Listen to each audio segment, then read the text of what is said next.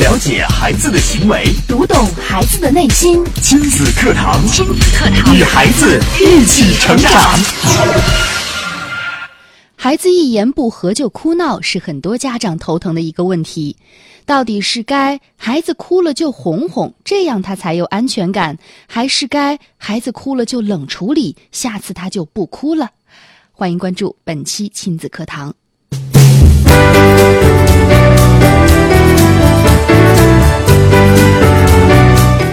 课堂今日关注：孩子爱哭闹，家长如何做？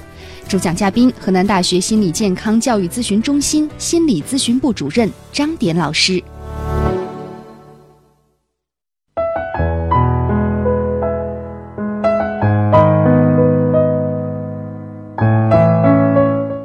大家好，我是主持人吴化，欢迎大家在每天上午的十点到十一点锁定 FM 九十三点一郑州经济广播，收听亲子课堂。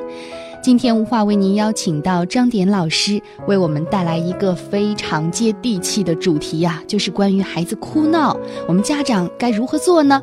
首先有请出张典老师，您好。嗯，主持人好，大家好。嗯嗯，今天的这个主题真的是说进了很多家长的心里哈。是是是，嗯嗯，其实，在说这个主题之前啊，我其实想跟大家先说一点，就是我们可能要先这先给这个哭啊来正正名。哦，就是，嗯，其实哭是一种很正常的情绪表达啊，并不是嗯哭了就不好，对吧？其实我们有时候成年人还会有觉得，哎呀，我哭完以后，我我觉得整个人都轻松多了，嗯呃，我哭完以后觉得神清气爽了，就舒服多了。嗯其实从那个单从行为角度来说，其实哭没有什么好与不好之分，嗯反而有科学研究证明说，呃，哭因为能够自发的让我们切换呃交感神经与副交感神经，反而有助于我们的心情的恢复，对我们的身体其实是有一定的好处的。嗯，它是可以排解压力的。对，其实嗯从这个角度看，其实我们也没有必要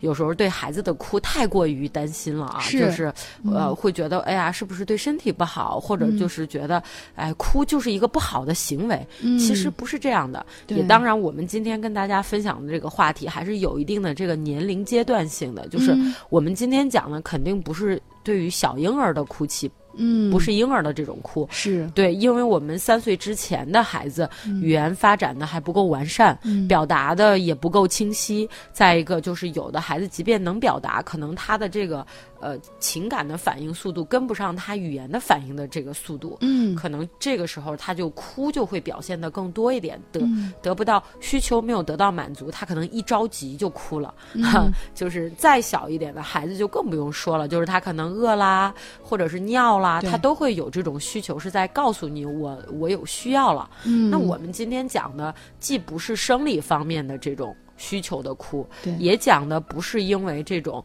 呃本身气质类型上有的孩子确实比一般的孩子更爱哭一些，嗯。我们也讲的也不是这个，嗯。我们今天主要是讲的就是就是我们三岁以后的孩子已经能够正常表达自己需求的这这些孩子们，如果我们遇到孩子就是一言不合就哭闹，就很多家长就这样说啊，一言不合就哭闹，这个时候我们应该怎么办？哦。今天给大家分享主要是这个范围内的孩子，不针对太小的这个这个孩子。嗯，太棒了哈！首先让家长来正确的认识哭，面对哭，千万不要有一些家长会看到他们这样的做法，啊就两三岁的孩子可能确实不到三岁啊，对在大街上哭，然后家长就很生气，不准哭，啊，对憋住是是说你想啊干什么、说。啊，对对对，其实这种是我们家长的问题，没有了解到零到三岁低龄孩子期间就是他的一个正常的表现。对，没错。嗯其实三岁以前的孩子，我估计，呃，可能孩子稍微大一点的家长都会有这种体验，就是孩子一过三岁，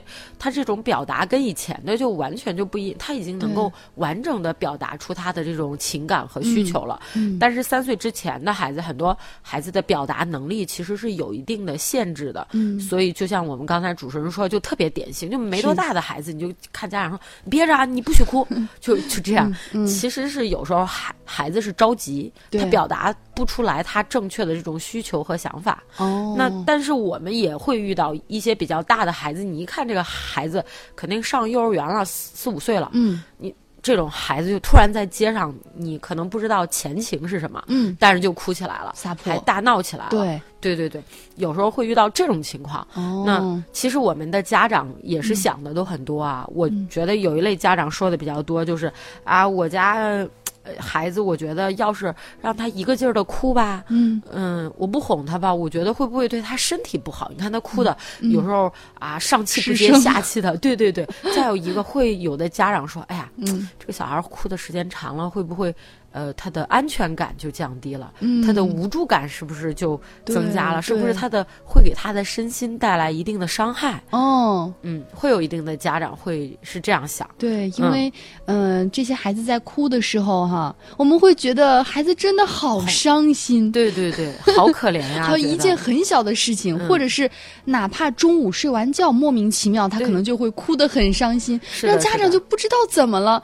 然后那一会儿，可能哪怕真的是孩子犯错了，家长嗯也会看到这个情景哈，不忍心了。没错，就有的家长就说啊，我的孩子都三四岁了，但是有时候就是，啊，动不动就会哭闹，动不动就发脾气了。嗯你要不哄着他吧，又觉得会很心疼他伤害到他，啊，有对，阴影哄。啊，不哄他会觉得会闹得更厉害。哦，嗯，是，当然，我们还有一类家长就会嗯说，那个呃，哭一哭也不是什么那个那坏事儿啊、嗯反正就是小孩儿嘛，能释放一下他的情绪。嗯也有的家长会说，那呃，我我们家的孩子只要不满足需求，他就会哭，对，我们就会选择无视，就是呃哦，，你就哭你的吧，他哭一会儿见没有人理他。然后我们有时候再给他一个小台阶，他就下来了，这件事情就过去了。嗯对，还会有一些真的孩子已经把哭闹拿成自己的必杀解这个这个杀手锏了。没错，没错，就是呃，因为可能家长跟孩子的互动方式已经形成了这样一种习惯，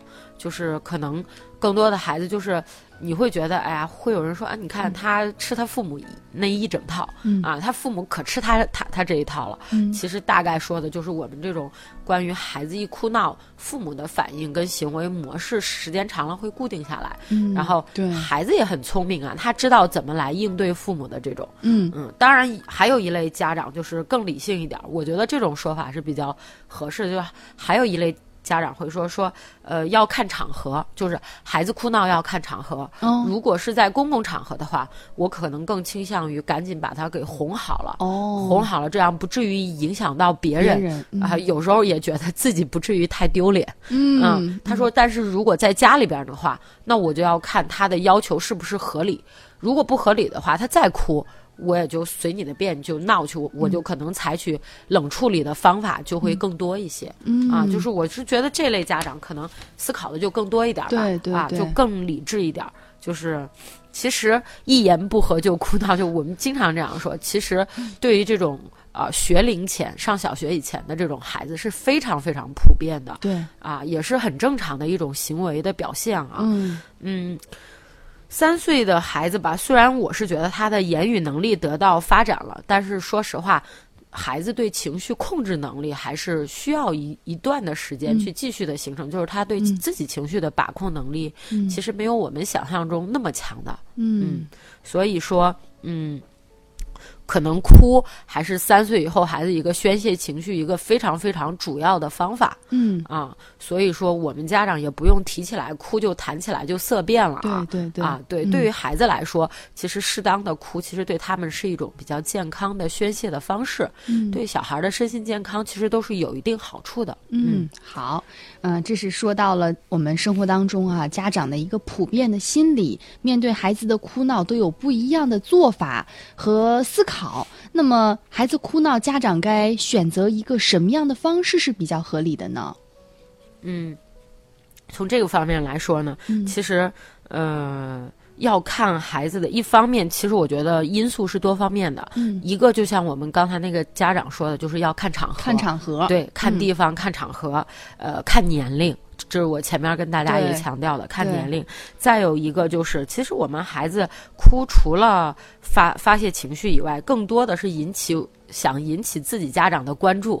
想引起家长的同情，或者是他希望得到帮助，或者是有一定的目的，无外乎他其实就是在向我们家长表达跟求助。嗯其实要认识到这一点的话，其实我们家长就可以，呃，有时候当然我们家长就是看到孩子先哭了，就先头大了。嗯，其实有时候我们家长在遇到这种情况的时候，先控制好自己的情绪。对对对，对，你自己先冷静下来，再看看孩子的这个需求是不是合理的。合理的，在合理的范围内，你如果可以满足他，那当然我们大部分家长都会尽量去满足。如果你认为孩子的这个需求非常不合理，那你当然不能够无原则的去迁就他，对吧？嗯啊，合理需求的这种哭闹，我们家长肯定要给予安慰啊。嗯呃，就是我前面说的，你可以哄一哄孩子，安慰安慰孩子，关心关心孩孩子。嗯对于不合理的，其实我们从一开始的态度就应该是很明确的啊，就是从小就让孩子知道什么是可以的，什么是不可以的，就是这个界限，其实有时候不是孩子来划分的，嗯有时候这个界限是我们家长在跟孩子的互动当中、无形当中形成的。其实你的底线，你你就在不断的，孩子其实有时候他不是故意的，但是他是在不断试探你的底线，他不知道你的底线在哪儿，其实，嗯但是他会。不断的去试探，我达到了这个目的，我可能就会有下一个目的。我们并不是说小孩的这种目的都是不合理的，是没有没有那个什么。他小孩其实是最忠于自己内心的，就是的，对我们从自我发展，对从弗洛伊德自我发展的结构上来说，小孩是最遵循本我需求的，就是以快乐原则为准则的。只要我快乐，我就是想啊，我就是愿意这样啊。对，就是其实有时候孩子是很简单的。对，就好像吃糖，我就是想吃，他不会去想，如果我吃多了会有什么不好。对对对，他很简单，小孩子很简单，所以这个界限应该在哪儿？其实有时候是在我们家长跟孩子的互动过程当中逐渐形成的，是而不是孩子的底线在哪？其实说到这个界限或者底线原则哈，也特别考验父母。有时候可能父母本身就不知道什么该做，什么不该做什么是这个事件的底线和原则，就是可能父母之间也有点不清楚。嗯，是嗯是是，所以也许真的是需要呃列一个就像契约一样对对。明令的东西。对对对，是的，就是、嗯其实有时候我们觉得这个小孩子的要求是无限的，其实有时候我们是不是也应该反思一下，是不是我们父母的就。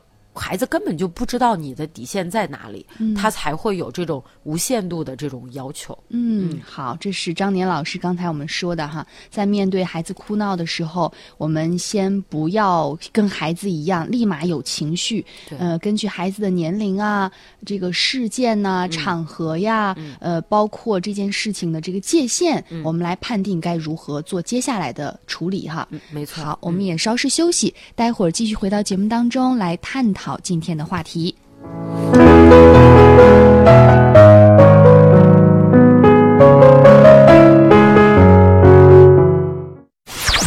了解孩子的行为，读懂孩子的内心。亲子课堂，亲子课堂与孩子一起成长。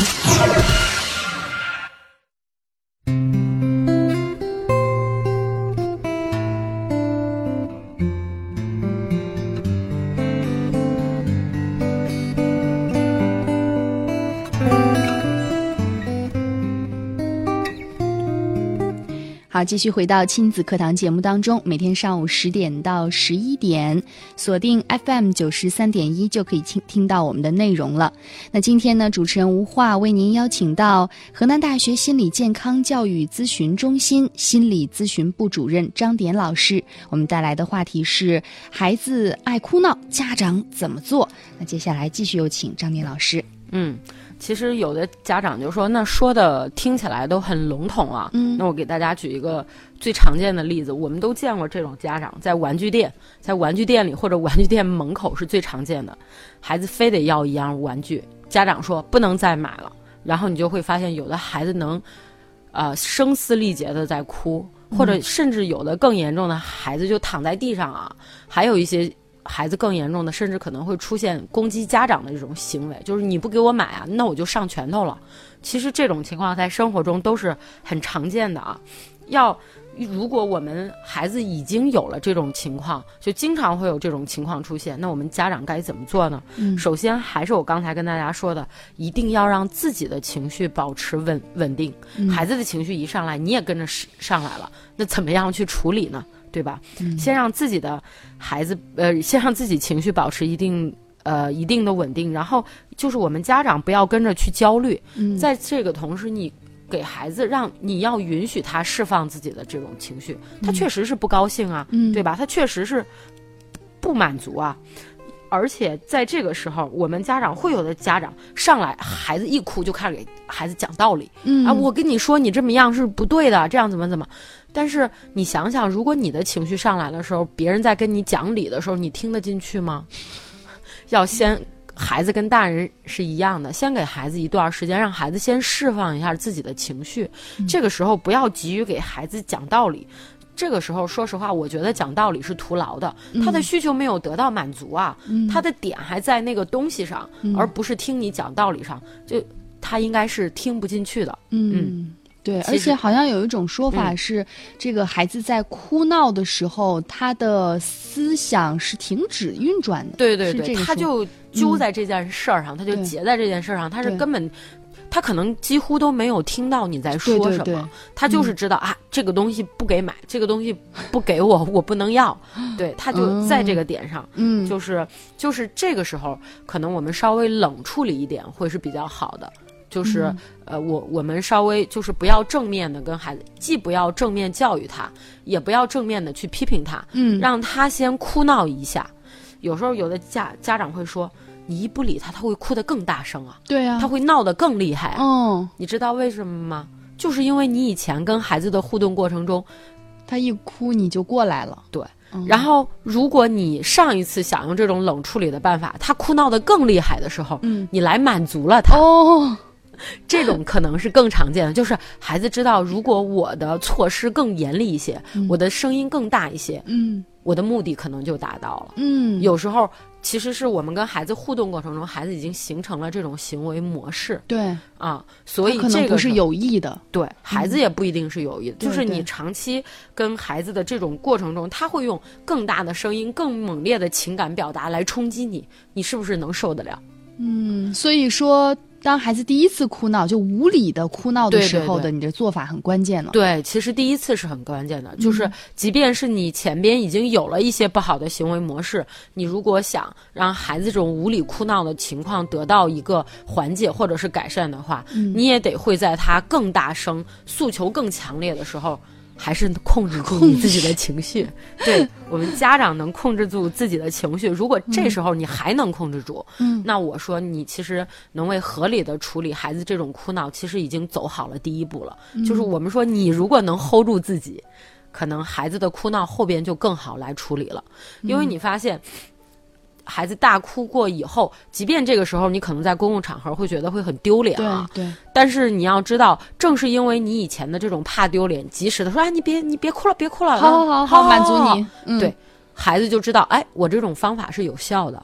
所以，如果你这个时候还能 hold 住自己的话，可能你真的就准备的就差不多了。嗯，其实，嗯，嗯就是在我们 hold 住自己的时候，也不要，比如说冷嘲热讽啊，或者威胁他呀。其实就是静静的陪伴一下。，对这种嗯千万是要不得的。就是呃，虽然我们是冷处理，但是我们的冷处理可不是指的言语或者是行行为上对冷暴力对冷暴力，对对对是的，是的。嗯然后就是，其实等你发现孩子真的哭了这段最严重的之后，你会发现孩子会觉得无趣。自己就会软下来了，会逐渐的恢复平静，或者就是他还在抽泣，嗯，但是已经没有那种攻击或者是那种很过分的哭闹的那种行为了。嗯这个时候，我们家长才是应该行动的时候。我给大家的建议就是，如果你能够蹲下来，或者你能够抱着他，只要你能够跟孩子平视，嗯给他一个拥抱，这时候你再开始告诉他你拒绝他的原因是什么。就是要以很平缓、平和的语气，而不是批评啊！我告诉你，你家里已经有很多这种玩具了，不是？你应该用很平缓的语气告诉孩子说，就是呃，我如实的告诉你，我不给你买玩具的原因是什么，同时也要告诉他，爸爸妈妈知道拒绝了给你买玩具，你很难过，嗯。嗯，就是我理解你的情绪、嗯啊，你很难过，嗯。啊，你难过的时候，爸爸妈妈愿意和你待在一起啊。如果你还觉得很难过、很生气，那你可以哭出来，也可以喊出来。嗯这个时候父母的这种表达，跟前边的父母就是说，哎，你哭吧，我我不管你，其实是不一样的。这个时候的这种交流呢，嗯一方面你会发现你自己内心的焦虑减少了，因为你在以一种很平和的语气跟孩子交流。再有一个，孩子听到这样的话，内心的焦虑感也会降低。为什么呢？这个时候，其实我刚才说的那段话，就是爸爸妈妈知道拒绝给你买玩具，你买不到玩具，现在很伤心很难过。嗯爸爸妈妈愿意和你待在一起。对然后，如果你觉得难过、伤心或者生气，你都可以哭出来或者喊出来。这种时候，我们其实是给孩子孩子建立一种新的认知。这种认知是什么？你没有被抛弃，就是在这件事情，爸爸妈妈不理你，不是因为抛弃了你，嗯而单单只是拒绝了买玩具这件事情对对啊。没有拒绝你整个人，爸爸妈妈只是拒绝了这件事情，并不是拒绝继续爱你。嗯啊，而且爸爸妈妈允许你啊释放你这种不高兴、生气、难过的这种情绪嗯啊，而且你不会被惩罚。对呃对啊，我们陪着你，你如果生气、难过，你可以喊出来，你也可以哭出来啊。而且孩子在这个过程中。你你我们听的时候就会有一种暖暖的感觉，其实对孩子来说就会体验到被理解和被接纳。嗯对孩子来说，内心就会重新建立一种规则。嗯这种规则，我觉得对孩子以后长大也很重要。就是我可以给别人提要求，别人也能够拒绝我。嗯有的孩子为什么在长大了以后觉得，哎呀，他对我不好，我受不了。我觉得全世界都对我就所谓的抗挫能力差对对对，抗挫能力差。为什么呢？是他接受不了别人拒绝他。对嗯，其实孩子在这种时候建立的这种规则，就是别人拒绝我，不是因为我这个人不够好，只是拒绝了我这件事情。是为什么有些人会觉得，因为这一点会觉得整个世界都是黑黑暗的，就是因为我们可能从小建立的这种被接纳感、被理解的这种感觉，可能相对来说啊、比较少。所以说，如果我们在孩子哭闹的这个过程中，能够让孩子体会到这种被理解、被接纳啊、我的情绪被接纳。我整个人被接纳啊，我只是被拒绝了买这个具体的玩具这件事情。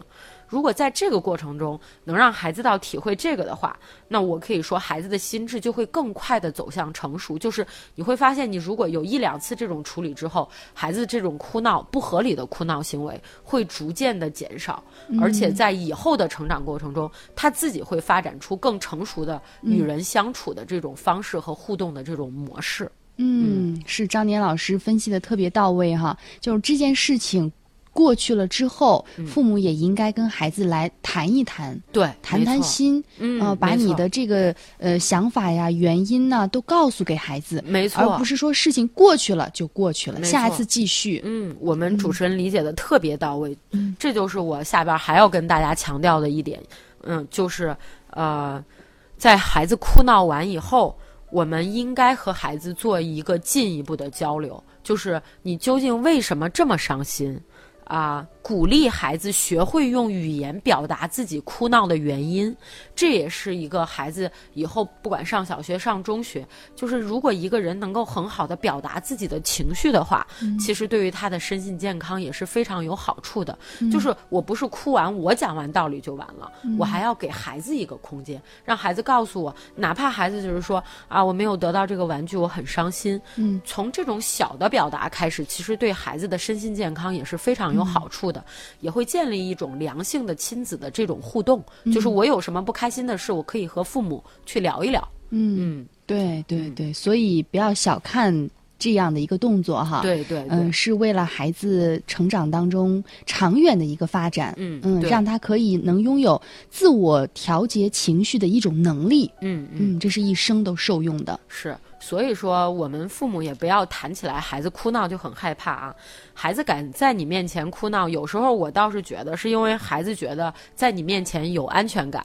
其实有的上幼儿园的孩子是很厉害的啊，他们在幼儿园里很乖的，在老师面前，他们因为有权威感的这种树立，他有时候在老师面前是不敢的。但是为什么在父母面前敢呢？其实说明你们的亲子关系有时候相对来说是良好的，就是他因为觉得安全，对，所以他敢发泄。嗯，但是其实呢，孩子哭了，不管是我们说的该哄还是该冷处理。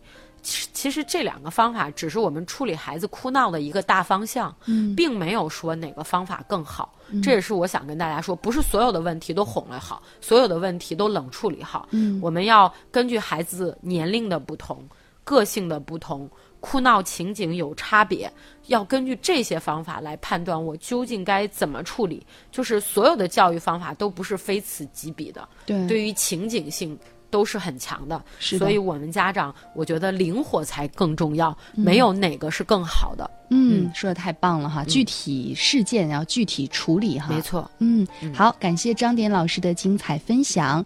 今天的这个节目哈，我觉得可以总结出来一个词，也是我们亲子课堂不断给家长传递的理念，就是面对孩子无理的要求和这种大哭大闹的时候，我们一定要做到温柔而坚定。对，是是是。